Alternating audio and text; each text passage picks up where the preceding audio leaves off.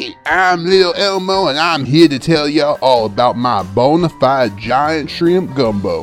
What's a gumbo, I hear you ask? Well, my friends, it's only the cornerstone of Cajun cooking. It's a thick seafood stew filled with okra, sausage, and pretty much any critter you can lay your hands on. If it flies, swims, or crawls, it can go in the gumbo pot. This right here is my special recipe, made with only the finest giant shrimp this side of Infant Island. It's boiled with only the best Cajun spices to kick it up a notch. Bam! So come on down to my restaurant and try a bowl. And like they say down in New Orleans, laissez les bon temps rouler, let the good times roll.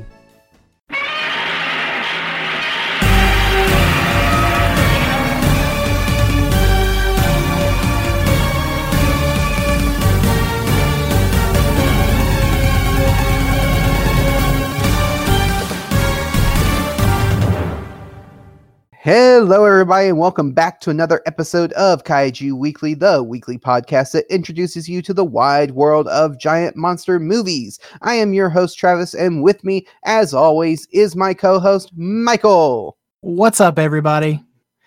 Oh, we finally got started. We had a few false starts here, but we, we finally got it going. I told you, Travis, we should have used that as a blooper reel, but whatever. It is what it is. Yeah, well, I, I don't think we need to extend our episodes any longer than they already are. That's true. That's true. In fact, we are packed to the gills this episode with a lot of great things, uh, seeing as it's uh, uh, uh, Sea Monster Month. Hint, hint. Gills. Um, but I'm... And so we're going to dive right into the news. Cue the beady beady. Cue the beady beady. So our first bit of news comes uh, to us from ourselves. we're gonna, we're going to talk about the results of the last Kaiju Clash. Oh, so, nice. Michael, let uh, you want to share with the class what the results of the last Kaiju Clash was? Absolutely. And I'm going to say, winner, winner, chicken dinner. It,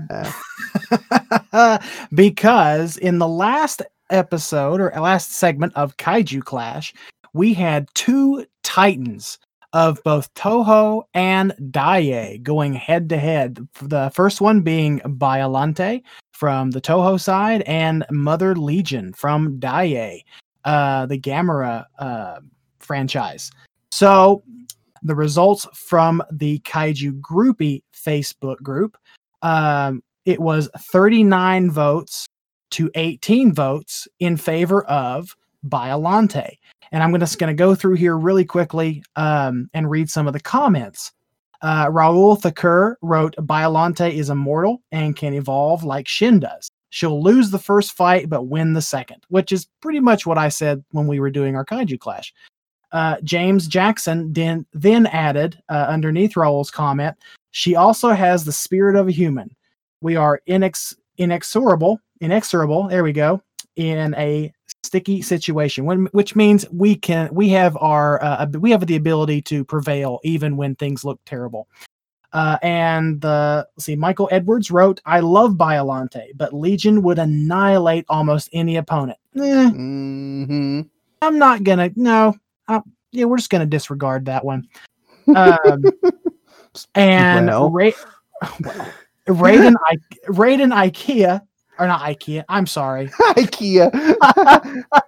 Not Ikea. Uh, oh. Akita, Raiden Akita, I love you, man. Uh, he's one of the uh, moderators for the Kaiju Groupie Facebook group. He's a wonderful guy. Um, he said, pretty sure that Legion would win, if for no other reason than the bomb. So, you know, it was sort of split. Uh, between the, at least in the comment section, it was sort of split between um, Legion and Biollante, but overall, the groupie, the Kaiju Groupie Facebook group voted in favor of Biollante, thirty-nine votes to eighteen. Yeah, and so, yeah, we also posted it on the Kaiju Weekly Twitter, and we had twenty-two votes on there. sixty-three point six percent went to Legion, and thirty-six point four percent went to Biollante, which means, which means that fourteen to Legion and and uh, eight to Biollante. So Legion won out on Twitter. Um, we had a couple of uh, comments. Alex Sperling said, I love Biollante, but her weakness to energy and heat projectiles makes her weak to Legion's many energy-based attacks. Her roots work th- to break down armor, but I doubt she can fight with two-pronged can fight the two-pronged attack of the Legion Queen and her swarm at the same time. Henry, the host of It Came From a Monster Movie, said, I haven't listened, but Legion, though granted, they probably would like to cross-pollinate Biollante and have a whole spooky ecosystem set up, which that's is... That sounds interesting. Okay. Yeah, yeah, that's a... that's a I don't know. Well, you who so against kaiju shipping, but yet you're okay with Biollante and Legion cross-pollinating. I, I I plead the fifth. I plead the fifth. And then Alex Cornett, co-host of Monsters versus Men and the thirteenth Floor podcast, uh, commented saying, listen, as much as I love Biollante, she got breathed on a little bit and died. By that bad goji breath, yep. Yep. And then we also had one comment on our uh, YouTube channel where we posted the uh, the Kaiju Clash as a separate video. It says uh, it's from David Brown. I say Queen Legion would own Biollante. And then he said, great video, guys. He, we've got a new subscriber. Thank you very much, David Brown, for subscribing. And I want to make sure and encourage everyone who listens to this to please go and subscribe to the Kaiju Weekly YouTube channel, because we have grown on every platform except for YouTube. YouTube, we're just kind of stalling out. And so I would like to see us grow on there. In fact, I would like to see us maybe reach one hundred subscribers by the end of June. Don't know if that's going to happen, but let's see if we can do it. Thank you so much, David. Yeah, thank you, David. Bottom line is Biollante won, but barely. I wouldn't say barely. I mean, it it wasn't a landslide like I was hoping for, but I wouldn't say barely. I told you when we went into that uh, that fight, probably, I don't think we recorded it, but I, I told you when we went into it that I thought Biollante was going to win just because Biollante is the more popular kaiju. So, well, it's good to know that people also agree with me that Biollante is probably the more powerful, not just the most popular between the two. Boo, I think you're wrong. But anyway. Well, just wait, okay. till we, just wait till we do the next one, Travis. You'll see. You'll see. Oh, yeah. Yeah, yeah, yeah. Okay. So now getting into the actual news. Um, we've we've got the first bit of news, which is for the first time ever, Western fans can enjoy the complete adventures of Ultraman Z. Uh, the new Ultraman series and his allies in storage. The entire series on YouTube after each episode airs on T V in Japan. And then uh, they're going to take it off of YouTube after two weeks. So if you are interested in watching Ultraman Z, Ultraman Z or Ultraman Z, uh, then you have you have to go to the Tsuburaya, uh, pr- what is it? Tsuburaya Productions YouTube channel. Yeah, that's right. Yeah. There'll be a link in there'll be a link in the show notes, don't worry. Yeah, yeah, we'll put we'll put a link in there for you to go and check out and watch along with everyone who is watching it. Um, but like I said, after two weeks, the episodes are taken down, so you have two weeks to watch each new episode. Um, so yeah, uh, Michael, we both watched the first episode. Do you want to just do your initial reactions to the show? We're not going to do a not going to do a deep dive review of it because we're probably going to save that for like a bonus episode in the future. Sure. Um, my initial reactions were, it was awesome. I, re- I, I liked it a lot. That is really what I, that's really all I can say because, you know, the episode got off to a really quick start. Uh, it opens up literally with a monster attack from Gami's, um, you know, the, the new robot from the new storage robot. Looks fantastic. The suit does look phenomenal, and so does the Ultraman Z suit. Uh, that outfit looks phenomenal as well. And we got to see uh, this brand new shark, alien shark kaiju that was pre previewed a few months back. And let me tell you, that beast is pretty powerful. And so, you know, it was the episode. The episode overall was a lot of fun, and I'm looking forward to watching along with everybody else. It's it's really a unique opportunity. Yeah, yeah. I am so glad. We've been saying for uh, about a month now, you know, we hope that they'll simulcast it somewhere where we can watch it. And so uh, it's glad I'm glad that we have this news that we can do that. So um, I think we're going to try to do a bonus episode coming up soon for uh, where we can review the first episode for, you know, give our full first impressions and everything. Um, but just like you, I had a lot of fun with it. It is a lot of fun. So um, I encourage anyone who is interested in Ultraman to go and check it out. Um, the next bit of news, we've got a lot of Ultraman news this week. Which is kind of weird. It's kind of weird to have all, all this Ultraman news, but yeah, it's good stuff. Yeah, yeah. So uh, the next bit of Ultraman news is after months of intense, uh, intense anticipation, Uh, Marvel has revealed the rise of Ultraman number one, and it's going to be released in comic shops this September, featuring a stunning main cover from legendary artist Alex Ross. Marvel's upcoming series will reimagine the classic beginnings of one of the biggest worldwide pop culture icons, Ultraman. And so the yeah that that um cover by Alex Ross is the regular cover, and then they also have nine variants. Um, which also includes a blank uh, one. They they usually do blank covers for these as a, as a variant. So, uh, yeah, that's the news. Michael, what are your thoughts on this? Looks amazing. I'm looking forward to... Uh, I'm actually looking forward to getting my first issue. So, yeah, I mean, I, I will definitely be reading this. Yeah. Now, there was a... Um, a one of the variants that was revealed. Um, I can't remember. I gotta pull it up and see. Um, it was the uh, of, of uh, it was a close up shot of Ultraman with Spider-Man on his shoulder. It was yeah, I was trying to remember which artist it was though that, that oh. did that one. Um, I can't remember. Ah, ah, um, um, uh, Chris from Gargantucast, help me. Um, because you know. Uh, but anyway, um. I, I forget who the artist, which artist uh, did that one, but anyway, but yeah, that that variant cover, I will take all of them, please. Just, just like give me all of them. Yes, my body is ready for this. As a comic book fan, as a Marvel fan, as an Ultraman fan, give it to me now. Oh, yeah, exactly. From what I have heard and what I've read, uh, Ultraman is not expected to cross over with any Marvel characters uh, in the Marvel universe. Uh, not to say it, it won't happen, but just from what I've read, it's not it's not being planned.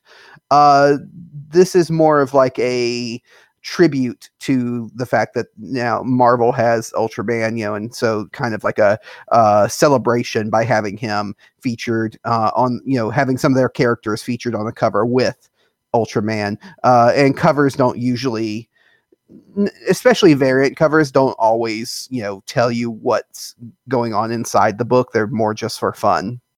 Okay, so I was just curious because I saw the artwork come across Twitter, excuse me, and I was th- I was thinking to myself, do I?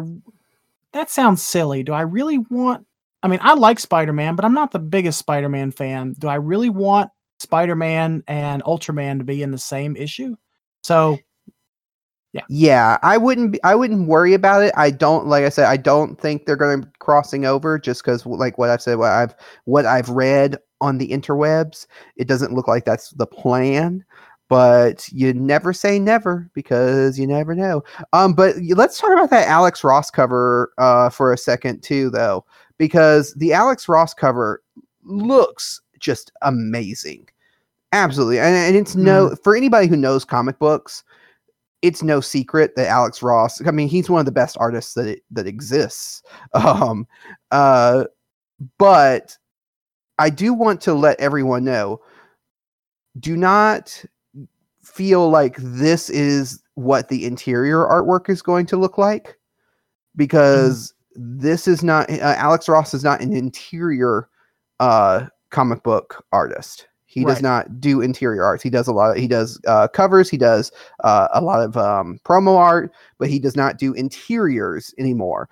Um, the artist that is doing it, and I had his name written down and I lost it. Now I don't know what I did with it. Um, but he is an artist that's worked on other books. Uh, he's worked on an Avengers book. He's worked on the a new the new Fantastic Four book um, that's been going on. And uh, his style is more stylized. Uh, it's more um, cartoony. Okay. Than the Alex Ross one. So so I don't want people getting their hopes up saying, oh, this this artwork on this cover looks amazing. This is what the entire issue is going to look like. It's like, no, no, that's not that's not what the interior art is going to look like. That's not to say that the interior art isn't going to look great, but just don't expect it to look the same. Well, that's a little disappointing because when I saw that cover, excuse me, I was thinking, because I'm I'm un, I am admittedly new to the comic book world. That is something that I really never got into growing up. But mm-hmm. I saw the cover, and the cover is beautiful. So I'm thinking, man, these are going to be so such beautiful books, so such beautiful issues. So you're saying that don't expect the same level. I mean, the the the, the quality level is still going to be high, but don't expect the same type of artwork or the same level of artwork as, say, what the front cover is going to indicate. Right. Yeah. Especially because that Alex Ross cover, um, Alex Ross, like, he paints uh, very realistic um, images. Like that's, that's his style. He's very realistic and he, all he hand paints it all. Uh, the, the artist that's doing the interiors is very stylized. He's kind of more inspired by um, manga art. Uh, so he's kind of got the, a um, little bit more, Uh, exaggerated style to him, and uh, he doesn't do colors. They have a colorist that's going to come in and do the colors, so the colors will be added digitally to right. it. Okay. Um, so it's it's going to be more stylized, and I actually mm-hmm. have examples of his art that I picked up online um, that I'm going to send to you at some point. Uh, I'll send to you soon to let you see what the interior looks like. But yeah, yeah, it's just it's not going to be that realistic hand-painted look that Alex Ross does, because that's just, he doesn't do that. He doesn't do interiors anymore, and that's not who's working on the interiors. Okay. So it's sort of like how uh, Matt Frank is both a cover artist and an interior artist. Uh, mm-hmm. you're, you're saying that it's not all, that's not always the case. It's not always the person doing the cover art that's also doing the interior art, and vice versa.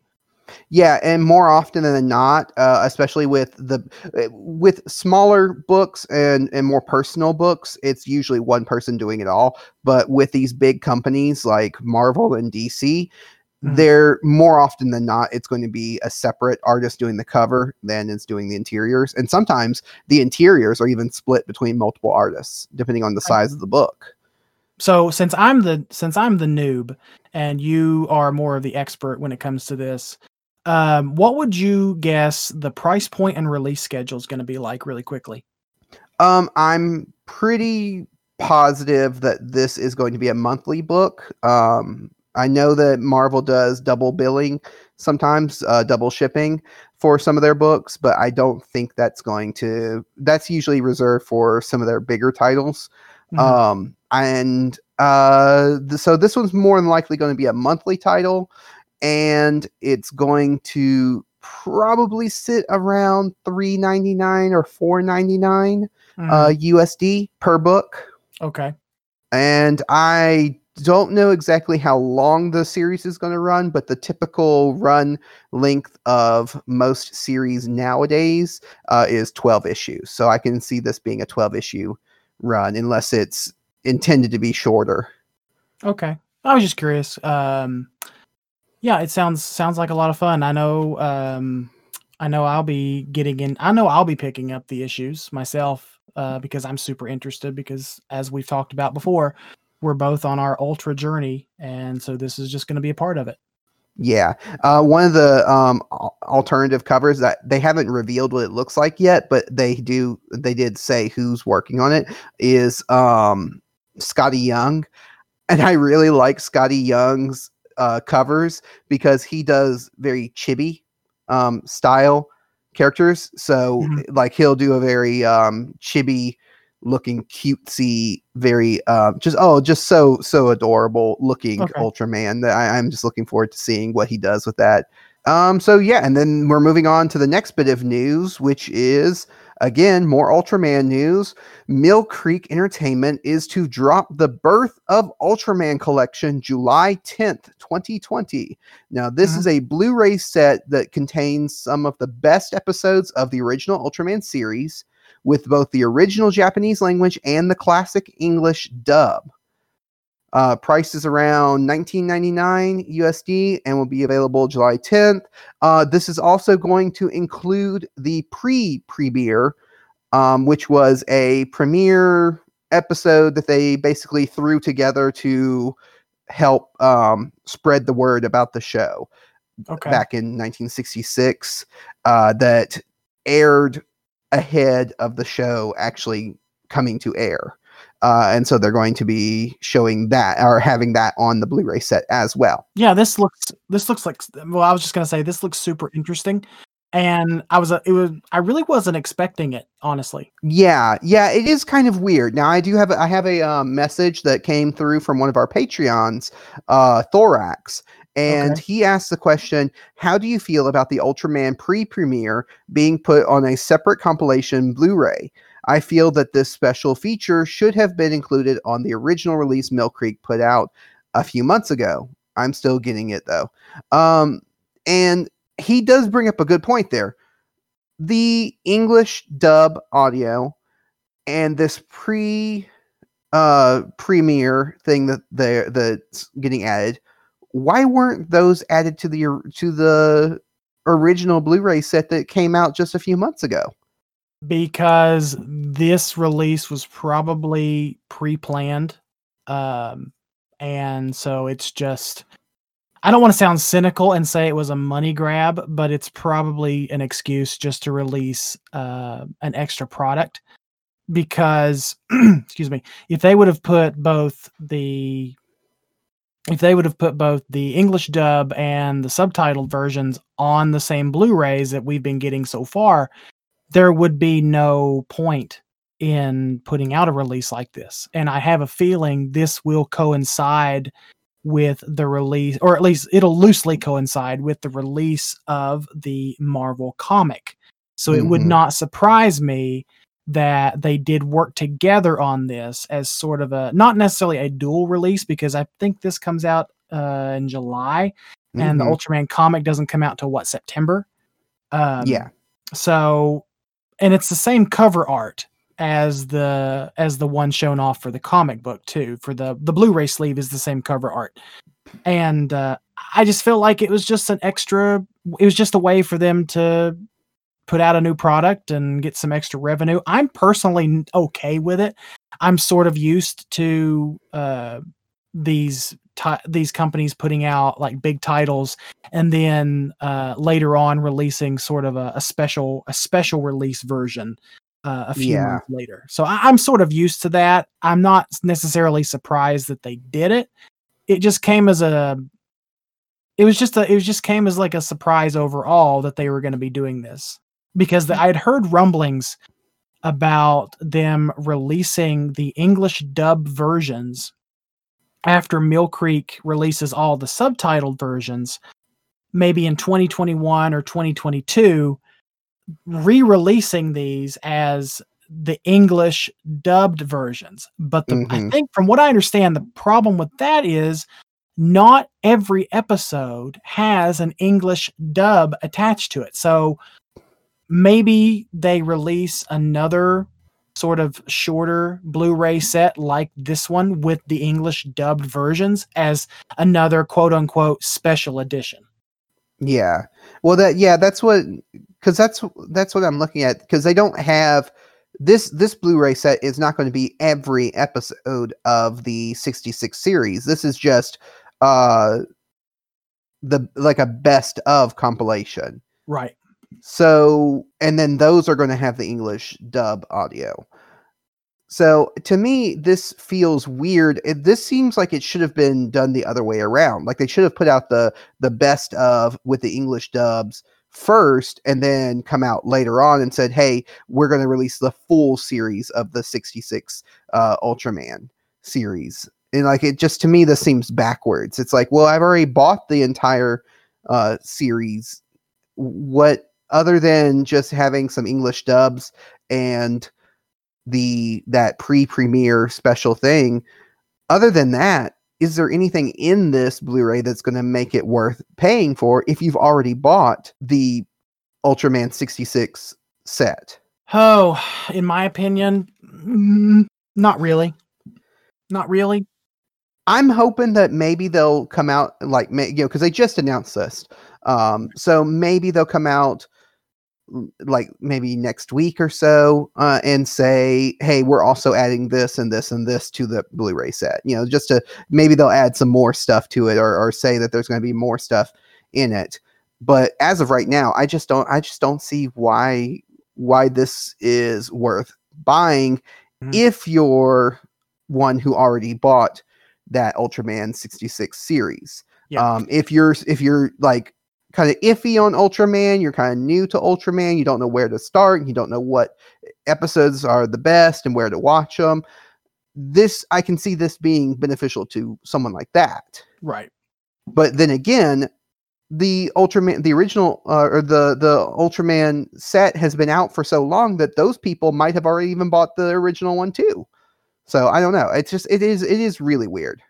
It is, it is really weird. And when I first started collecting the Mill Creek box sets, um, I was getting both the steelbook and the D V D release, one like, and the regular Blu-ray release, one to keep and one to watch. Mm-hmm. I've since stopped doing that. I only did that with Ultra Q and the original Ultraman, because honestly, that would have just gotten way, way too expensive. Mm-hmm. Um, considering steelbooks are around twenty-five dollars, whereas the regular Blu-rays, I want to say, rest around twenty-one to twenty-three dollars. Something like it. It's not, it's a couple of dollars difference, but you know, it adds up. Right. Um, honestly, this is for people I feel like that are already invested in Ultraman. Um, and the price point is low enough to where most folks who love the series and who also maybe collect these uh, Blu-rays aren't really going to blink at nineteen ninety-five or at, at twenty dollars. I don't yeah. think so. Yeah. Hmm. It, it is just an interesting thing. Um, but yeah, so we can move on from that. Uh, we'll, we'll keep yeah. everyone updated if they, if they give any updates on it and anything new about it comes up. But um, the bottom line is I'm excited. I will probably pick up a copy. Uh, I know a lot of folks that I, I've talked to a lot of folks that plan on as well. So yeah, I'll let you know how it goes.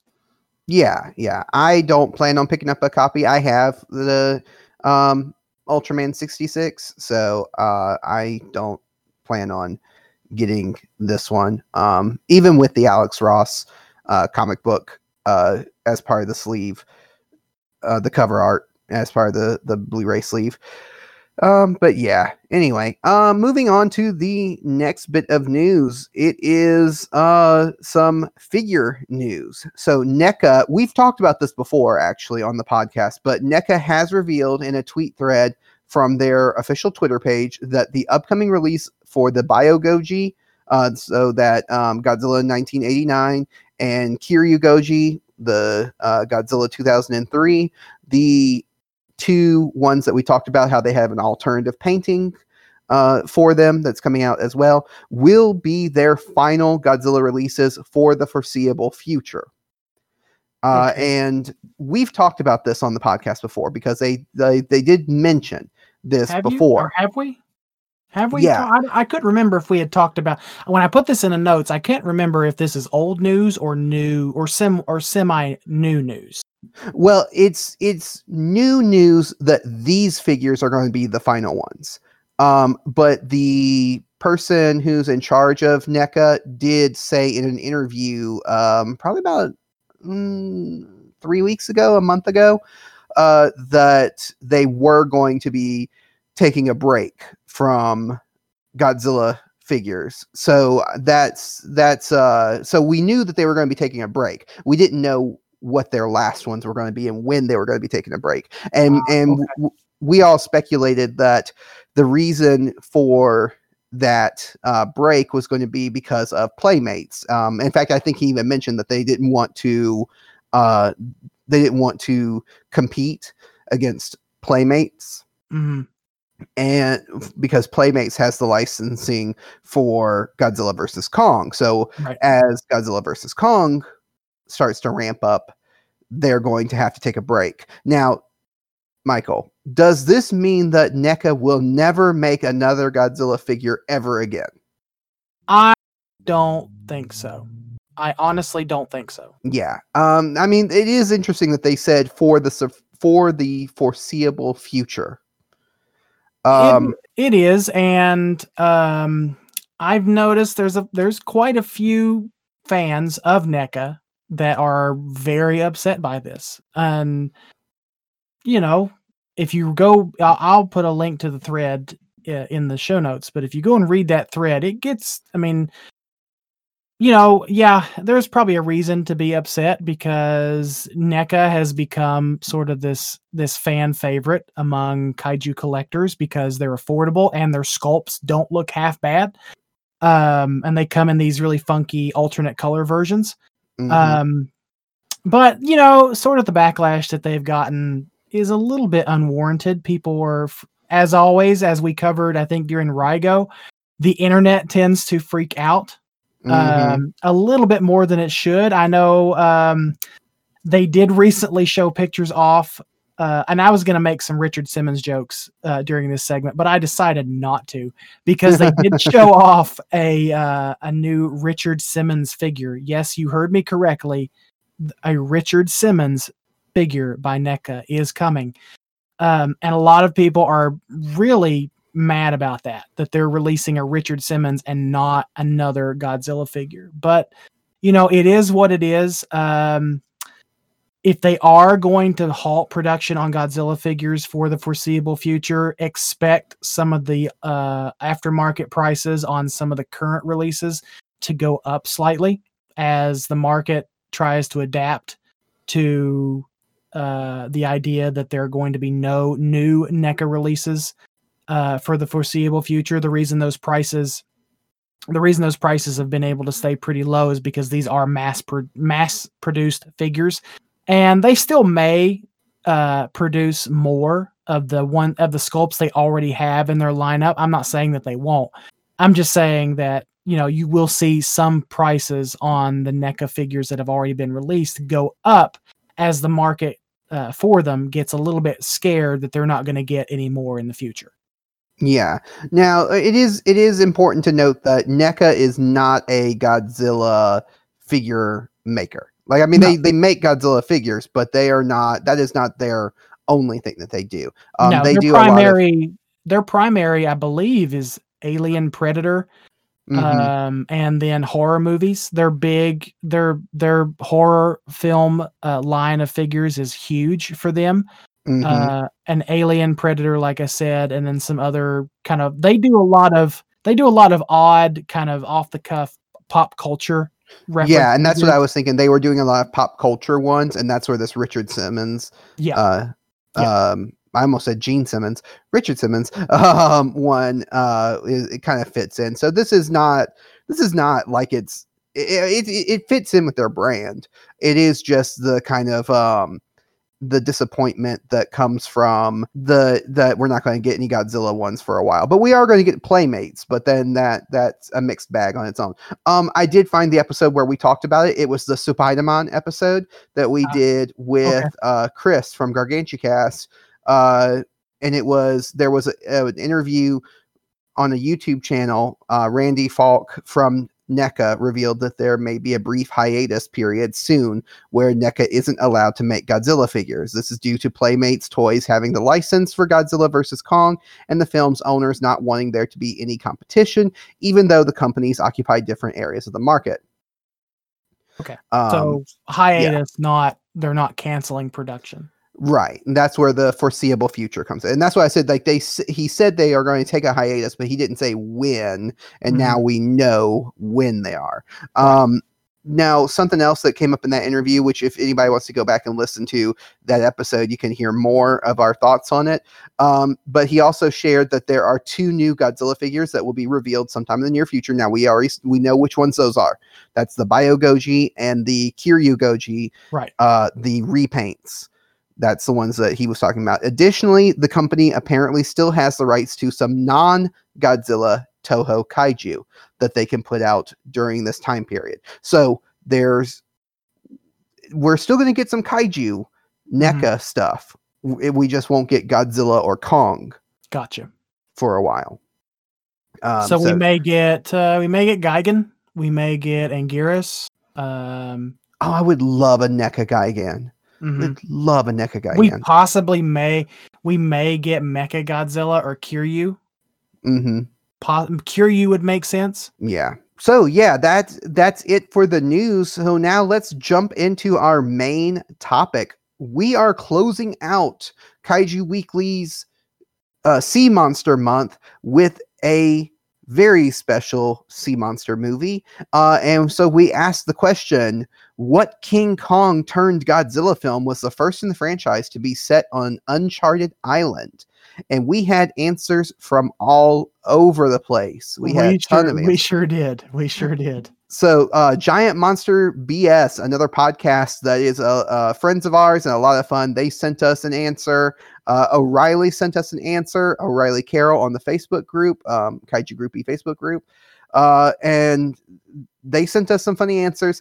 Monster Island Film Vault, Nathan sent us Operation Robinson Crusoe, Big Duel in the South Seas, which we're going to talk about that title uh, in a, in a bit. So he sent well. that as his guess. Uh, Jimmy from NASA sent Godzilla versus Gilligan, which I really liked. I had to look that up to see if it was real, because that almost sounds like something real. Uh, it does po- sound like something that did happen. It does, because, you know, we we all know we have this. Um, we we all know we have Godzilla meets Batman, Godzilla meets Superman. Mm-hmm. So it would not surprise me that if there was not a comic strip out there somewhere that had Godzilla meeting the crew uh, on Gilligan's Island. Yeah, yeah. Uh, Daniel from the Godzilla Novelization Project uh, on Twitter sent us Extreme Kaiju Volleyball Lechi Island Edition, directed by Jun Fukuda, which I thought was really funny. Uh, Justin Baker said Godzilla versus Kamibus, which Kamibus is the turtle kaiju from uh, the Space Amoeba, mm-hmm. which is funny that he went with Kamibus instead of Ganame or Ganame, which is the actual giant crab. Yep. Like, dude, you missed, you missed, a, you missed a joke there. Anyway, I'm just kidding, Justin. It's, you, fine. it's great. Thank you for your answer. Elijah uh, sent us an answer. He put his through uh, Google Translate and sent it to us in Japanese, but uh, I was able to untranslate it uh, back into English, Elijah. And I can tell you use Google Translate because it's not in the right syntax for Japanese. Ah, ha, ha. Um, you thought you could pull one over on me. Um, uh, Vineet on Twitter sent in, I, I thought this was funny because he just sent in a question. Hey, isn't this the one where Godzilla befriends a beautiful island girl? And isn't this also the one before Manila is born? Yes. Yes. Technically, yes. yes. Yeah. um, And then uh, I just want to read this one out because it gives me practice. Uh, Kyle Kawachi, Kawachi. That works. Uh, I, I don't know how to say your last name, Kyle. I'm sorry. On Facebook, he sent us Gojira Ebirah Mothra Nankai no Daiketo, uh, which is Godzilla, Ebirah, Mothra, South Sea uh, duel, giant duel. Gotcha. Uh, yeah, but then uh, then we had a bunch of people who sent in the actual answer, which was Godzilla versus a Sea Monster, or Ebirah, Horror of the Deep. Uh, we had Alex Sperling, Gzilla, Robert Rowling, Rowing, Rowing, sorry, uh, Corey Norris, Brandon Hurst, or Royden, uh, Carol, O'Reilly's brother, Michael Hagris, Hargis, Hargis, Hargis. and Hargis. Uh, and the Kitterbox on Instagram. So thank you to everyone who sent in your answers. But yeah, our main topic this week is Godzilla versus the Sea Monster, aka Godzilla, or not Godzilla, uh, Ebirah, Horror of the Deep from nineteen sixty-six, directed by Jun Fukuda, starring Akira Takarada, Kumi Mizuno, Chotaro Togen, uh, Hideo Sunozuka, Haruo Nakajima as Godzilla, and Hiroshi Sakita as Ebirah. And the plot breakdown, real quick, for this Uh, movie is a young man steals a boat to find his brother, but he and his shipmates become shipwrecked on a mysterious island inhabited by a giant sea monster and a slumbering Godzilla. Okay. So, getting into our opening thoughts, what are your opening thoughts on this movie, Michael? This, okay, so when I first turned this on to watch it, it was a nostalgia trip for sure. It was. It was, it, I remember watching this movie Uh, growing up. Now the now the the version I have has to be the Criterion Channel version, because the quality the quality of the video is just too good, and the quality of the dub. Yes, I watched the dub. Don't don't hate me. Um, the quality of the dub, although questionable, does sound nice. The the Dolby, uh, what sounds like uh, stereo audio, or I don't I'm not sure what they were using Uh, for their audio source, but it sounds really nice, and the picture quality is crisp and beautiful. The colors really pop. But anyway, uh, yeah, this movie is a um, nostalgia trip for me, for sure. I I, I grow I grew up on this movie. It would come on, I think, A M C or T M C um, when I was a kid, and I had an old V H S recording of it as well. And I, as a child, this was one of my favorite Godzilla movies. What did you What did you think about it when you first when you first put it on, Travis? What did you think about it? Oh, I'm right there with you with the nostalgia trip, because um, I, I have said before, I I can't really remember what my first Godzilla movie uh, that I've ever watched was, because uh, it was so long ago and it, I was so young. Um, but more than likely, it was this movie. It was either this movie or Son of Godzilla, because those two were the were the V H Ses that that were the oldest of the right. ones that we had. They okay. were the ones we had the longest. So I can imagine them being probably the first ones I saw. So this this being one of the first Godzilla movies I've ever seen, and just brought back so many memories of my dad and watching this movie with my dad. And I just, I, I, yeah, it was such a nostalgia trip. I I, I did not go into this thinking that I was going to feel that way, because I was like, oh, you know, I've, I've seen this movie. It, it's fine. I'm going to, you know, watch it and enjoy it. And then I was like, oh man, this just brings me back to being a little kid again. um, yeah, so I, I one hundred percent agree. I, I do. I, I don't know what else to say about my initial impressions, except for this is a nostalgia trip, but I'm going to do my best, Travis, not to let nostalgia cloud my judgment on this particular discussion. Well, I'm telling you right now, nostalgia clouded my judgment, because well, okay. that's, we'll that's, get why into it. That's why we do this show, because it's it, it hopefully it's well balanced.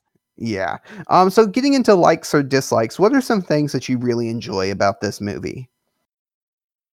I I like how different it was. I like how different this film is from the ones that came before it, because before, I think the film that came right immediately before this one was Invasion of Astro Monster.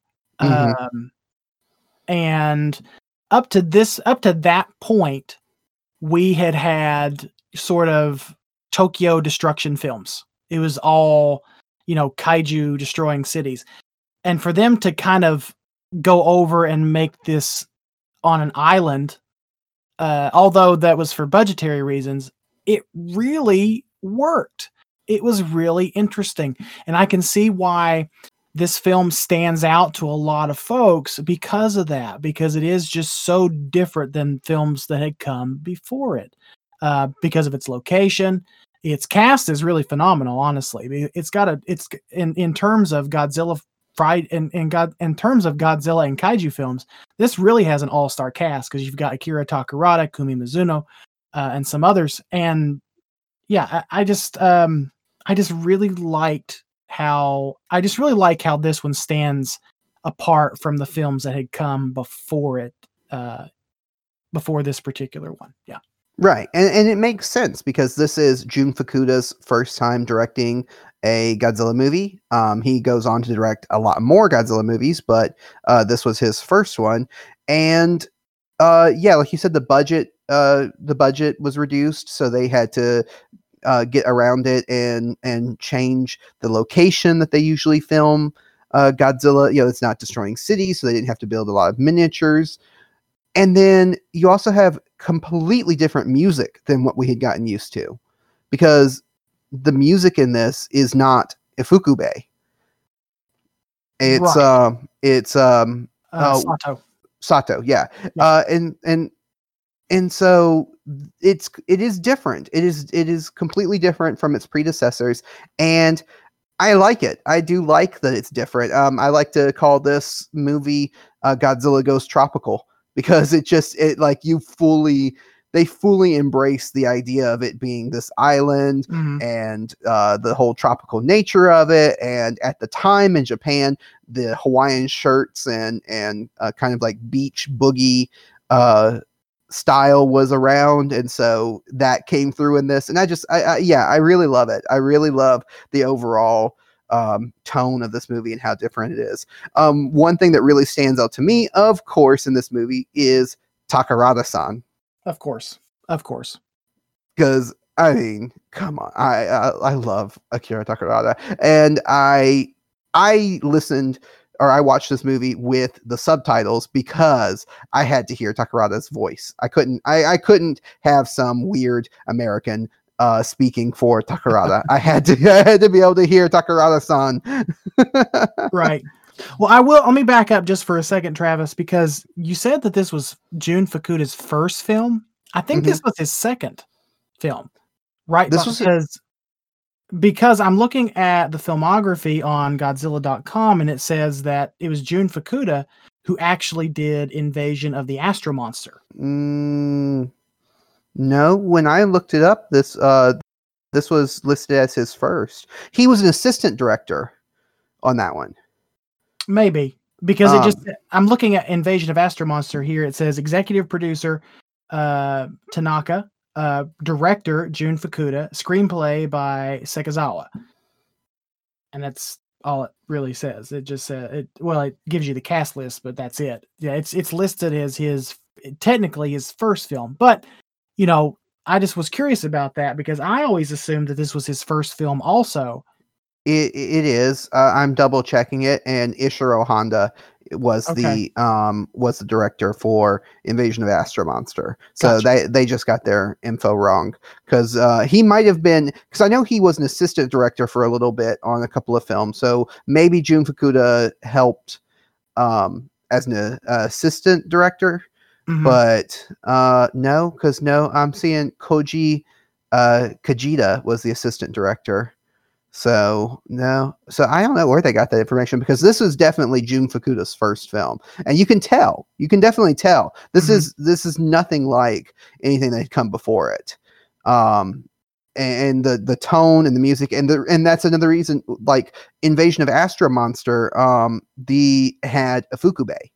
Uh, doing the soundtrack. The reason why ifukube did not come back for uh, Godzilla versus the Sea Monster was because Jun, Jun Fukuda had taken over as director, and he had never worked with ifukube before. He had worked with Sato before, and so he wanted to work with Sato, mm-hmm. uh, with the person he was familiar with. So it wouldn't make sense for uh, Invasion of Astro Monster to be his first film because then that why would he switch out composers if he you know that that wouldn't be true uh because right. he would have worked with the ifukube in the last movie right. so no no this is definitely his first his first movie first Godzilla movie okay uh yeah you can honestly you could definitely tell the difference between Honda's directing style and um uh, J- uh Fukuda's directing style. I about said Sato and then you could but you could also tell the difference between uh Akira uh or I'm sorry um Uh, ifukube and Sato's musical style, because in this film it's very upbeat, it's very jazzy,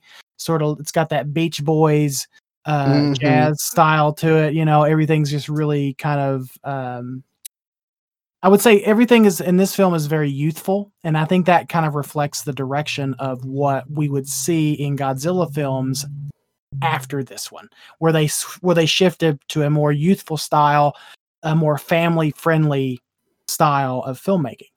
Yeah, yeah, youthful actually is a great um, description of this film. Like the difference between the the previous films in the Godzilla franchise and this one. Yeah, this one is definitely embraces the the Japanese youth uh, style and mm-hmm. kind of uh, fads that were around at that time. And so, yeah, this right. definitely has a more youthful feeling to it. So, yeah, you're absolutely right about that. Um, moving on to to one thing I really liked in this movie was the Red Bamboo Army as a villain. Now, I we when we reviewed King Kong Escapes, which we'll talk about how this movie and King Kong Escapes are tied in a little bit, but I talked about how much I loved uh, the villains in that, because you don't usually get these like super villains uh, in Toho movies. You don't get like super uh, the human super villains in Toho movies. You know, they're usually greedy businessmen or they're misguided scientists, things like that. So to just have an evil organization with just the general plan of taking over the world, I just, I kind of like that. It was so comic booky, so cartoony, and I like it. I like it for that reason. Yeah. Uh, and it's a direct, it's a, actually a direct, um, sort of a direct, a direct reference to uh, communist China or the red or red China uh, in this film. Yeah. Yeah. Um, and, and, uh, so, um, is there any other likes that you want to bring up before we move on to dislikes? Um, you know, I, I, I like how, I like how, like I said, I like how youthful this film is. I like how it feels different from all the other ones, all the other Godzilla films that would come before it. And I think that works to its benefit on, on in some ways. But it also hurts it a little bit for me. We can kind of touch on this in in, in dislikes. Um, it there are times in this there are, there are parts in this film that don't really feel like a Godzilla film, or they just feel a little off. Mm-hmm. Yeah. Um, one of the things I do want, just one little moment that's in this movie that I really like, is the characters trying to decide whether to wake up Godzilla or not. I like that it wasn't mm-hmm. just an instant, oh yeah, let's wake up Godzilla. Like there was a debate that went on between them of like, should we? Because like Godzilla's dangerous. Do we really want to wake him up? Yeah. And I, I kind of like that. I like, yeah, it like they're they're choosing sort of the lesser of two evils. It's either you you let the Red Bamboo continue to build this this heavy water plant and then eventually get their hands on nuclear weapons, or you awaken Godzilla and take the risk of him destroying it. But also, you know, he's awake now. He can unleash his havoc on the world again. Mm-hmm. And so that's just sort of the moral debate that they have to have between themselves. And it's, you're right. It's a really interesting um, conversation that they're going to, that they had amongst themselves Uh, during this film. Yeah. Um, so we can get into dislikes now. What are some things you don't sure. like about this movie or didn't like in watching it this time? Uh, wow. Okay. So, and this is going to sound, this is going to sound really trivial to some, but I really thought that the Mothra puppet puppet looked like trash. Oh yeah. It really it really didn't look good at all. You can tell. And this is the same, when I was looking it up, this is the same puppet from um uh, Mothra versus Godzilla from nineteen sixty-four. So th- and and this puppet looks like it had been beaten had been beaten up mm-hmm. and then maybe not stored properly, because you can, like, her fur is all ruffled. It looks mm-hmm. it looks matted. It looks like it's been sitting in a storage unit for a couple of years, which it probably right, had. It probably was. um, it probably was sitting in a storage unit somewhere, um, and getting beaten on by the heat and and and harsh weather condition changes, and um, it just didn't look good. It just didn't look good at all, and neither did the Goji suit. And I know. Uh, we'll touch on this a little bit later, and that, and the mainly, and because this suit was from Astro Monster, mm-hmm. right? This is the same mm-hmm. one from Astro Monster, the Daisenso Goji. Yeah. Um, and you know, that suit took a beating in that film as well, because you know, in sixty-five, the sixty-five Godzilla from Invasion of Astro Monster is one of my favorite Godzilla suits. I feel like, um, I, I just feel like it's, I like how crisp and how clean it looks. But this one, however, doesn't look that great. It looks really beaten up, but that's probably because of all the water scenes where this film, what, what that this film was shot in. Mm-hmm. Yeah, uh, and, and yeah, this suit was very ratty. It was very falling up. You know, it's not as rough as future Godzilla suits are in future movies, um, but mm-hmm. this one is really rough. I agree. The Godzilla suit looks really rough, and the Mothra part uh, prop was really rough, and those were two things that really stood out to me while watching this movie. Um, well, si- since you since you love Mothra, and since we're kind of on the subject, mm-hmm. what did you think about the new Mothra song for this for this movie? Oh, I didn't like it. I I don't like it. I miss the original Masuraya.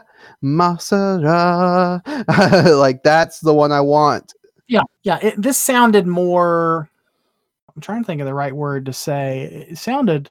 It was different. It was not the same ethereal kind of mm-hmm. worship. For better, for lack of a better word to use, it didn't sound like the same. It didn't have that same worshipful. Right. Tone. Yeah. It, yeah. It sounded more like a, a just a song instead of like mm-hmm. a, a plead. Uh, like ple- and like the, the words to it are them pleading with Mothra to wake up, but the, the tone of the the song doesn't sound like that. Whereas the other version sounds more like them pleading to Mothra to wake up, come help us, and everything. So that I that classic Ifukube one. I yeah. I'm gonna. Always go with that one. It's really bad that if that the uh, the canvas painting of Mothra looked better than the puppet herself. Oh yeah, yeah. The the rotoscoped uh, animated little one at the very end of the movie looked better than the puppet. I want to say that was probably taken from. I think that ending scene was stock footage, if I'm not mistaken. That is uh, from nineteen sixty-one Mothra. I want. Oh to wow! Say, but I'm not. Yeah. one hundred percent I'm not one hundred percent sure, but I think that that scene is stock footage at the very end there.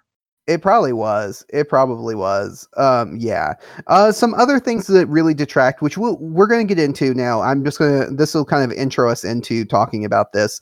But, um, on, well, on the Mothra note, the fact that Mothra is featured so little in this movie almost mm-hmm. makes it pointless to have her in it at all. Yeah, like that. Yeah, that just seems like what's the point in even having Mothra when you don't really use Mothra that much. But anyway, um, but yeah, the one thing that really detracted from this film to me was the fact that Godzilla just acts out of character. He does not act like Godzilla. And like you said earlier, it just does not feel like a Godzilla film um, a lot of times. And there's a reason for that. Mm-hmm. And the reason for that is this wasn't supposed to be a Godzilla film. You're right.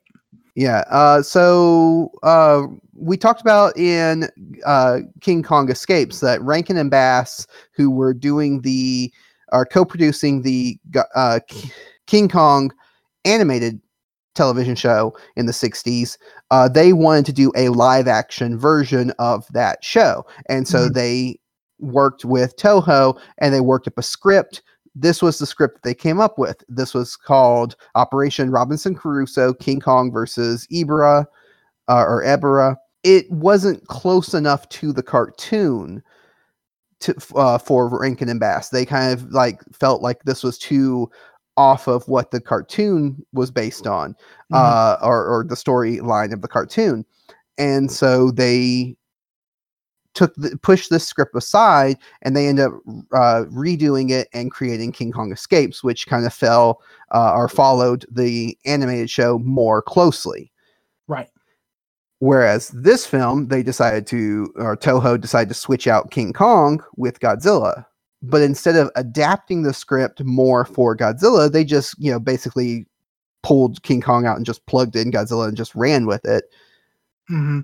So the the times when Godzilla is acting out of character, it makes sense with that context because this was supposed to be King Kong. You know, why doesn't he use his fire breath, uh, fire breath, his uh, his uh, uh, atomic breath when he's fighting uh, Ebirah at the beginning of the movie, or towards the beginning of the movie? And it's, well, that's because uh, it was supposed to be King Kong. King Kong doesn't have uh, atomic breath. And, right. you know, why does he take a liking to the uh, female character in this? Well, because it was supposed to be King Kong, and King Kong's known right. for that. Um, yeah. So I understand why it doesn't feel like a King, uh, a Godzilla movie, and why Godzilla acts out of character. That doesn't change the fact that that is a huge problem in this movie. Mm-hmm. Um, what are your thoughts? It's definitely jarring. I'll be honest with you. Now that, you know, I, you, it's something you don't really notice as a kid because you don't, at the time, you know, we were just watching these films just to enjoy them. Right. And, right. Um, but it's something you notice more now as you're watching some of these films back, especially since you're watching these films uh, in, in a lot of cases back to back. And you notice these little things like how um, sort of how anthropomorphic Uh, Godzilla was in his emotions and how he sort of uh, reflected the emotion toward Daiye, the the female uh, protagonist. Um, like you said, that's a trope of the King Kong series, him being attracted to a young woman. Now, um, they didn't take it as far as, you know, they probably could have. I'm glad they didn't. They just, it was just sort of a, a brief moment of them meeting eyes, and you can tell that Godzilla is infatuated with her, but they don't take it to the full Uh, right. extent that they could have. And I think that's because they realized if they did, it would become very, very obvious what they what they did with the script. Yeah, they didn't um, go full seventy-six King Kong. No, they didn't. They didn't. And there's yeah, I thought it was interesting too, because this is one of the um, this is one of the only Godzilla films where, and it actually may be the only one of the only Godzilla. Well, no, okay, no, that was uh, Anguirus didn't. Anguirus didn't have any special abilities either. Where Godzilla's opponent does not have any real special abilities. If this were a true, and I hate to use this word, if this were a true Godzilla movie, Ebirah would have been wasted during the first fight because, you know, atomic breath, boom, done. But they decided to play volleyball instead. Um, mm-hmm.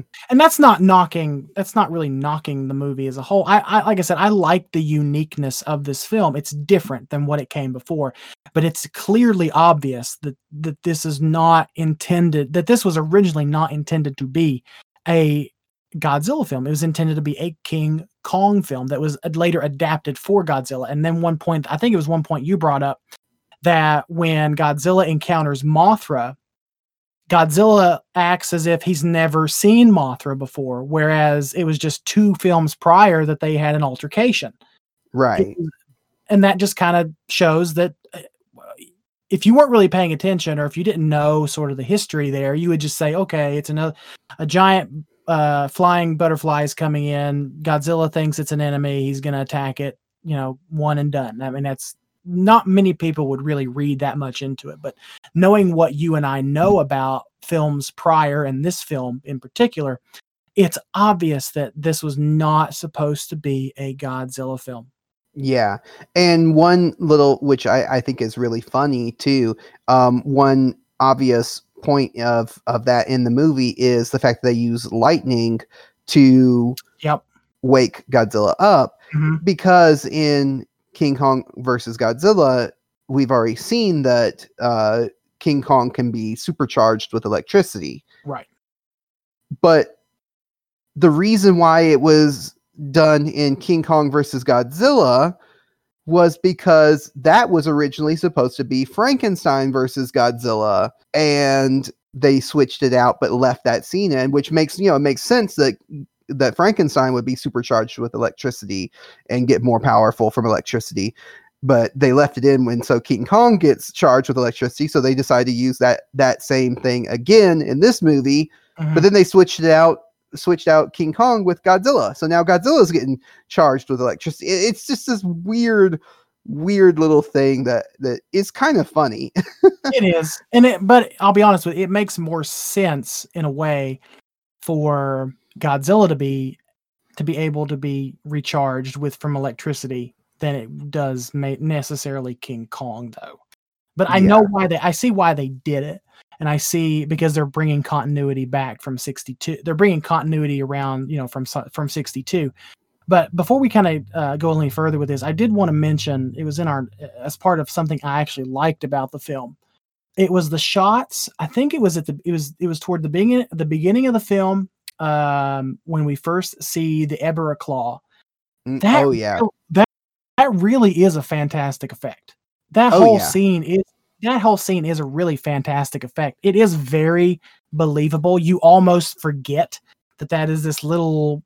Probably uh, uh, uh, wooden toy boat in the water in a in a wade pool with this giant uh, claw that's being animated by someone uh, under the stage or, or wherever they were at. Uh, it really is a fantastic effect, and so I just I thought it would be a disservice not to point that out because I don't want it to sound like there are there's nothing about this movie that we that we don't like. Oh yeah, no, uh, yeah, that was a fantastic scene. I definitely had that in my likes. Um, something else that I did want to circle back around to some more likes, so I'm glad that you did that because we did briefly talk about the the um, cast. Uh, I, you know, I, we real of course I love Takarada, so Takarada-san. Uh, him playing against type, he's not playing a very heroic um, character. He's kind of playing a, a little bit of a scumbag. Uh, in this movie is uh, is kind of kind of cool. I like that yeah. because Takarada is, you know, in, in previous to this, he was the hero who was just because he was such a heartthrob. But then, you know, to play against that type and be kind of a, a more of a scummy character was really interesting. Um, But let's talk about we we did we did on the back channel a little bit, but let's talk about Kumi Mizuno. Because oh, yeah, okay. she, prior to this movie, she had been in Invasion of Astro Monster and she had been in uh, Frankenstein Conquers the World. And somehow in this movie, she looks younger than what she did in those movies. And those movies were years before this one. yeah. Yeah. I think we talked about this a little bit yesterday when we were both watching the movie.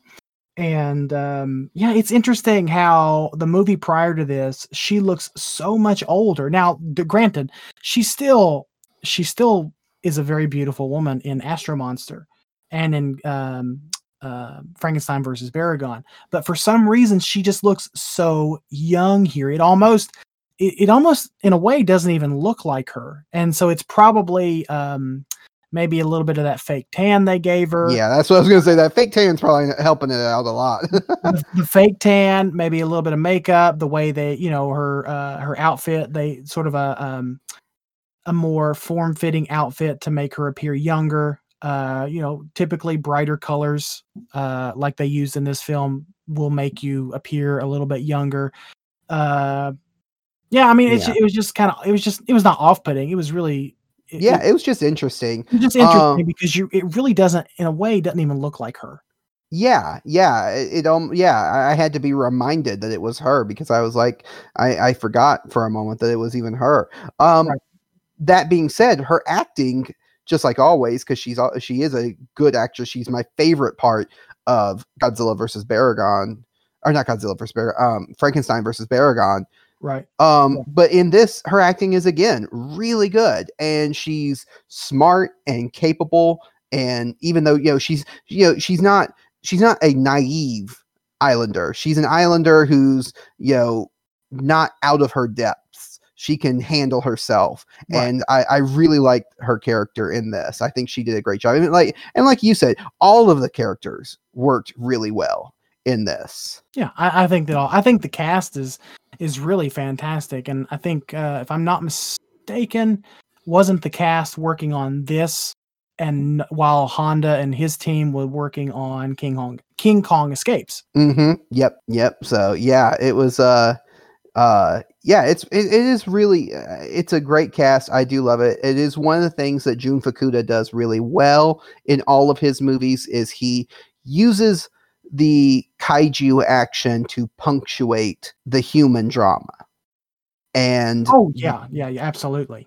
Yeah, and and that's that's uh, it's not completely unique to him. I mean, Ishiro Honda definitely does that too, but usually the the human drama in in Honda's films, the human drama is tied directly to the drama of the kaiju, whereas in Fukuda films, the the human drama doesn't necessarily cross over with the kaiju drama or the kaiju fights until it does. You know, it's mm-hmm. like, you know, it's like there's nothing there's nothing about the human drama that ties it directly to Godzilla until yeah. they use Godzilla to escape from the re- the uh, Red Bamboo Army. So uh, that's just that is a a uh, a style of Fukuda's directing that you see in this one and also in his future movies. Mm-hmm. It is, absolutely. Um, anything else that you want to bring up before we move on to our final thoughts and our Godzuki rating? Um, well, uh, just I guess this would be considered a uh, fun fact. Uh, it, in the fun facts, we have the underwater scenes were filmed indo- filmed indoors through a water-filled tank. Some scenes were not shot. Some scenes were shot with Godzilla underwater as well, which is one of the reasons why the suit looked so trashed by the end of this film. So yeah, they were actually shooting things underwater in a tank, which leads to it, which lends to its believability. Uh, but it's better than, you know, superimposing these kaiju uh, against a green screen. But right. that's yeah. one of the reasons why, you know, the suits looks so bad, but toward, you know, toward, especially toward the end of the film, especially uh, where, um, Uh, the last fifteen minutes I said were probably the best parts of the film, when everything, when all the action, when the building's getting ready to blow up because, you know, they set off the reactor. Uh, mm-hmm. You can really feel the tension in those moments where they're trying to escape the island. Mothra's on her way to save everybody. Uh, Godzilla shows up. He's already defeated Ebirah, uh, but he stands in the way of, you know, everyone escaping because you think he's going to battle Mothra. That doesn't actually happen. Uh, and then the tension of Godzilla now, the, the protagonists now feel sorry for Godzilla. So they try to, pers- well, they yell for him to leave the island, which he eventually, he eventually does, whether he, whether you want to believe he heard them or not. So, yeah, yeah. Um, another fun fact that we can throw in there too, is that the, while filming this movie, uh, they did lend the suit, the Godzilla suit, well, at least the head of the Godzilla suit, over to Tsuburaya Productions to be used in an episode of Ultraman, where he was, where it was grafted onto the um, suit from Mothra versus Godzilla and made into the monster yep, Jiraiya. Yep. I was trying to think. I was trying to think if they use. I knew they used the head. I was just trying to think of which uh, Godzilla suit they lended for the body, or if this was, or if the one for Jiraiya, Jiraiya um, was just a modified sixty-six. Yeah, there was the head of sixty-six and the body of Masugoji. All right, Be- best of two worlds. There we go. Yep. um. Yeah. So now we can get into our Godzuki score. For anyone who is new to our podcast, we like to rank our movies out of five Godzukis because we like to embrace the silly side of kaiju movies. And so we use the Great Godzuki, uh, Godzilla's bumbling nephew from uh, the Hanna-Barbera cartoon, as our yardstick for these movies. So, Michael, what is your Godzuki score for this movie? Okay, well, uh, let me read my final thoughts, and then I'll get into my uh, overall Godzuki score for that. Which I think, if I if you give if I give you my thoughts first, that'll give some context as to what my why I ended up with the score I did. Um, okay. So if I base this if I base this review on nostalgia alone, I would give it a five out of five. But I can't. I'm if I'm being honest. That's not saying this isn't. Th- that's not saying that this. I don't like the film. With Jun Fukuda taking the franchise in a new direction and into a more into more tropical surroundings, it's a nice change of pace and one I really appreciate. This film is unlike what we've seen before in the franchise up to this point. The human story takes center stage with the kaiju action playing second fiddle for the most part. The scenes where we get uh, where we get Godzilla and Ebirah are fun, but don't feel overly satisfying as they did in even Astro Monster or uh, King Ghidorah or Ghidorah the Three-Headed Monster. Um, as much as I hate to admit it, even though this movie, even though this movie had Godzilla in it, it didn't really feel like a Godzilla movie to me. That's mainly because of what we talked about when we mentioned it was originally planned not to be a Godzilla movie, but a Kong film instead. As much love as I have for this film, it's still not enough for me to cr- it's still not enough for it to crack the top ten of my Godzilla list. Although I will say it's not far behind, hovering somewhere within the top fifteen. Mainly for how unique it was to the franchise at this point. So with all that said, um, I'm going to go ahead and give this film a three point five out of five if I look at it objectively. Okay. I completely respect that. That is a completely respectable thing. Um, for me, I really enjoyed this movie. Uh, it brought back so many good memories of being a kid and watching it with my dad. I love the island setting. Uh, it was definitely a breath of fresh air to the series. Mm. And uh, I like the the change in directing styles. Um, it's exciting to see a new take on Godzilla, you know, in the series when you get into this. Um, I like Jun Fukuda's way, like I said, of how he uses the kaiju action to punctuate the human drama or the human, you know, story. And I think that's really great. I enjoy those. Uh, that being said, I do have a lot of the same problems that you have with the movie. Of course, it's, you know, it it's not a perfect film. It doesn't feel like a Godzilla film at times. Um, but all of that being said, just because a big part of, of my score comes down to nostalgia, because I just love this movie as a kid and I love it now. And it reminds me of being a kid. So I give it a four out of five. Okay.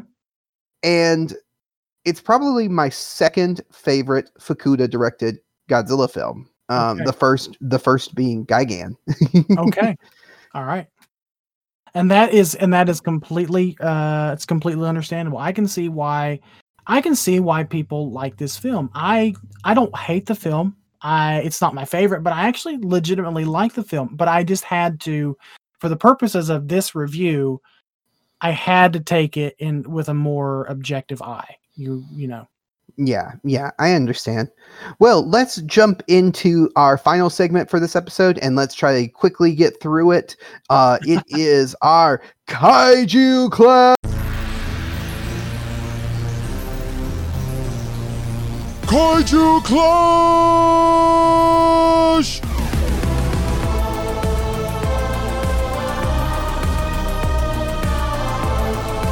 Fight!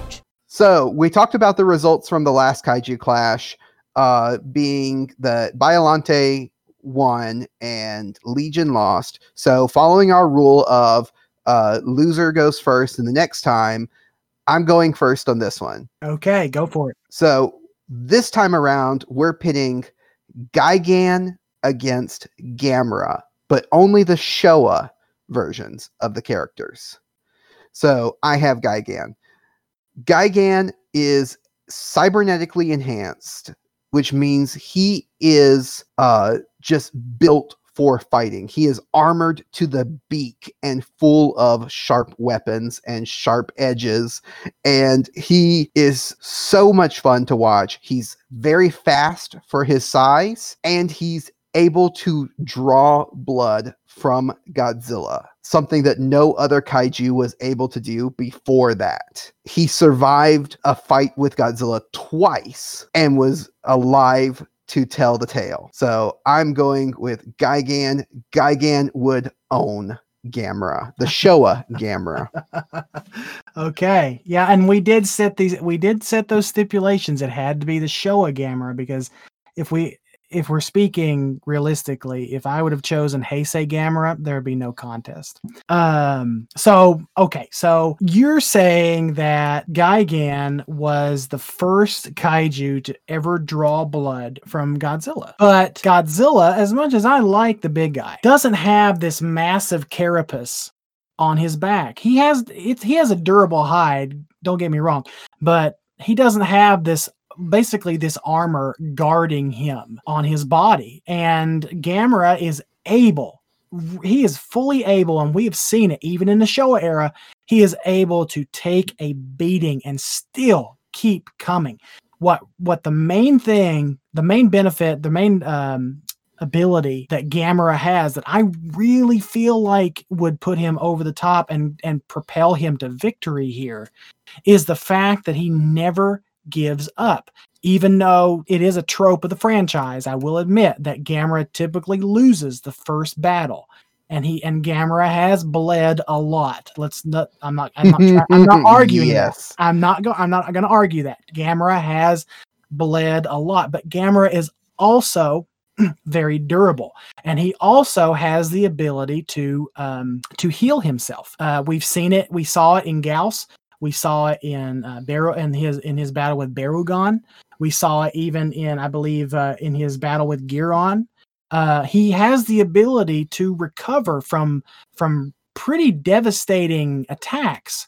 And I would assume the way he would tackle Gigan is using a similar approach as to what Anguirus did in um, Godzilla versus Gigan, where he would use that carapace to his advantage and just ram Gigan as much as he, as hard and as much as he possibly can, to knock him off of his feet, and then eventually use his fire breath to burn him alive. And if we all know, um, let's just be honest, Showa Gigan is not the bravest kaiju of the bunch either. I imagine that Showa Gigan, if met with any kind of opposition at all from Gamera, would turn tail and run fairly quickly. Gigan is an opportunist. He is not a leader among the kaiju Uh, monster army, however you want to say that. Gigan is a follower. He is just a foot soldier. He's a hired gun. He's a mercenary. But you know what? He doesn't. He, he's not a very brave mercenary. Let's just say that. So I would say that if Gamera puts up any fight whatsoever, Gigan, for lack of a better term, is going to chicken out. Mm, mm, I like. I like. I like the chicken reference. Big chicken. Um. What you consider cowardice, I consider tactical retreat. Oh, we're talking okay. about we're talking about a kaiju that survived fighting Godzilla twice. That is something that not many kaiju can put on their resume. Gamera, yes, has the carapace. The carapace has been shown to be able to be punctured by sharp weapons. In Gamera versus Giron or Guiron, when Giron attacks Gamera with his big bladed nose, it is shown to actually draw blood from his shell. So that shell is not as durable as you'd like to think. And like I said, Gigan is full of sharp edges. He has that saw blade in mm-hmm. his stomach that can rip through Gamera like nothing else. Another thing that Gigan has going for him is his ability to fly. He can fly, so but not Gamera. only can he Gamera fly. Gamera can fly too. Don't forget that. Yes, Gamera can fly, but Gamera flies a lot slower than Gigan does, because Gigan is able to travel from another galaxy to Earth relatively quickly, whereas Gamera had trouble keeping up with a spaceship in Giron that was just flying to another planet within the same solar system. So Gam- Gigan is definitely faster. So I feel like uh, Gamera would be overwhelmed with Gigan's speed as he flew by and used that chainsaw blade uh, stomach thing to just rip right into Gamera. Okay, so all Gamera has to do is just shell up. And I know that's a real, that's a cop out. I get that. But really all Gamera has to do here is retreat inside of his shell and pick his moments. And I really think that Gamera will choose the right moment to latch his turtly claws into Gigan and just rip that beak right off of his face.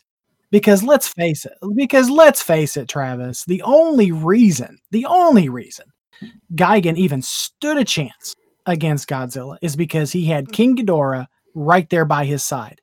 And the only reason he had a chance, I will say this, and I will stand by it, is because he had Megalon right there by his side as the ta- as his tag team partner. Gigan cannot win a battle on his own. He has to have help. I do not believe whatsoever that Gigan has the guts or the fortitude to withstand a one-on-one assault from a, a gigantic flying fidget spinner like Gamera. See, I I view it as Gigan held his own in those fights despite being teamed up with Megalon. Because to me, Megalon was more of a hindrance than he was an ally. You know, that Gigan. May be an outlier. That may actually be an outlier situation. Whereas you're you I will concede that little I will concede a little bit that, that Megalon was not very helpful. But he was helpful enough. He was helpful enough where his attacks were his attacks seemed well more, way more effective uh, at bringing down Jet Jaguar or, or Godzilla than even Gigan's did. Well, we ultimately cannot come to a consensus between the two of us, so we are going to have to leave it up to our listeners to make the decision. So, Michael, how about you let the listeners know how they can help us decide who wins in this epic battle? Absolutely. So, so what we're going to do is we're going to take the clip, we're going to take this portion of the episode, we're going to upload it to YouTube as its own separate clip. And that, and let's just say, if you're not on, if you're not subscribed to our Kaiju Weekly, our Kaiju Weekly YouTube channel, you're missing out because you're missing uh, clips just like this that we only put on YouTube. We're not making a separate podcast. We're not making bonus episodes for these kaiju clashes. We're only putting them on YouTube. So you have to subscribe to the YouTube channel to get these videos or to get these audio. Anyway, we're going to post the vid. We're going to post the audio to YouTube. We're gonna, then we're going to post it to the Kaiju Groupie Facebook group along with a public poll. And if you're a part of the Kaiju Groupie Facebook group, you can vote between either the Showa Gigan or the better choice, which is the Showa Gamera. um, so if you're a part of that group, I recommend you join. It's a fantastic group. We do a lot of fun things there just like this, but we're going to post that poll to the Kaiju Groupie Facebook group, as well as we're going to post a poll to the Kaiju Weekly Twitter page, and you're going to be able to vote there. We take results from both the both Facebook and uh, Twitter, and we combine them together to get an overall score. And that I feel like that is the best way we can handle it uh, to get an, uh, a better consensus of what the community is saying, because not everybody who follows us on Twitter is in the Kaiju Groupie Facebook group and vice versa. So it's a good cross section of the fan base to get a good representation of who they think would win this epic battle between Showa Gamera and Showa Gigan. So please look out for that. Uh, again, subscribe to the Kaiju Groupie. I'm sorry, not the Kaiju Groupie. Subscribe to the Kaiju Weekly YouTube channel. Uh, join the Kaiju Groupie Facebook group and follow Kaiju Weekly on Twitter for all of these polls and fun information so that you can be a part of this conversation and ultimately propel me and Gamera to victory. Boo. Boo. Boo. Okay. That's what you get. That's what you get for letting me do the promo, Travis. Maybe you should do it next time yourself. All right. Well, that is it for this episode. So uh, before we close out, I want to go ahead and ask the trivia question for next week's episode, uh, something that's going to hint to next week. Now, I do want to say uh, just right off the bat, I am going to be moving house uh, very soon. So we are going to be recording uh, these episodes in advance. So we may not be able to cover the news Uh, as well as what we have been, which some people may be relieved of because they may not like the news segment, but uh, we're still going to try to cover the news as best we can, but just giving you guys a heads up. The trivia question for next week's episode: what film is loosely based on the nineteen hundred Japanese adventure novel, The Undersea Warship, A Fantastic Tale of Island Adventure? Ooh, I like that. Mm.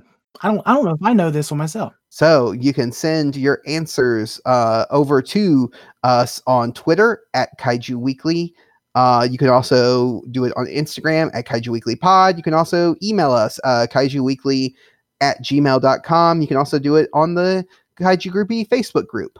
Uh, thank you to everyone for listening to this week's episode. Again, if you want to follow us on all the social medias, do it on all of those platforms, because we're we're on all of those platforms, including YouTube. Make sure to subscribe to our YouTube channel, because we want to get over one hundred subscribers by the end of this month. Do that. Uh, you can send questions, comments, or answers to trivia questions to our email, kaijuweekly at gmail dot com. You can also find us at the Kaiju Groupie Facebook group.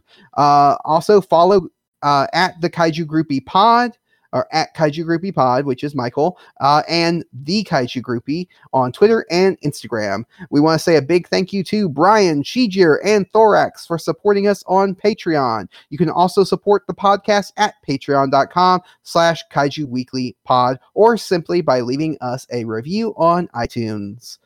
And so, until next time, we're going to say... Uh, help control the sea monster population. Have your giant shrimp spayed or neutered. Sayonara. Bye, guys.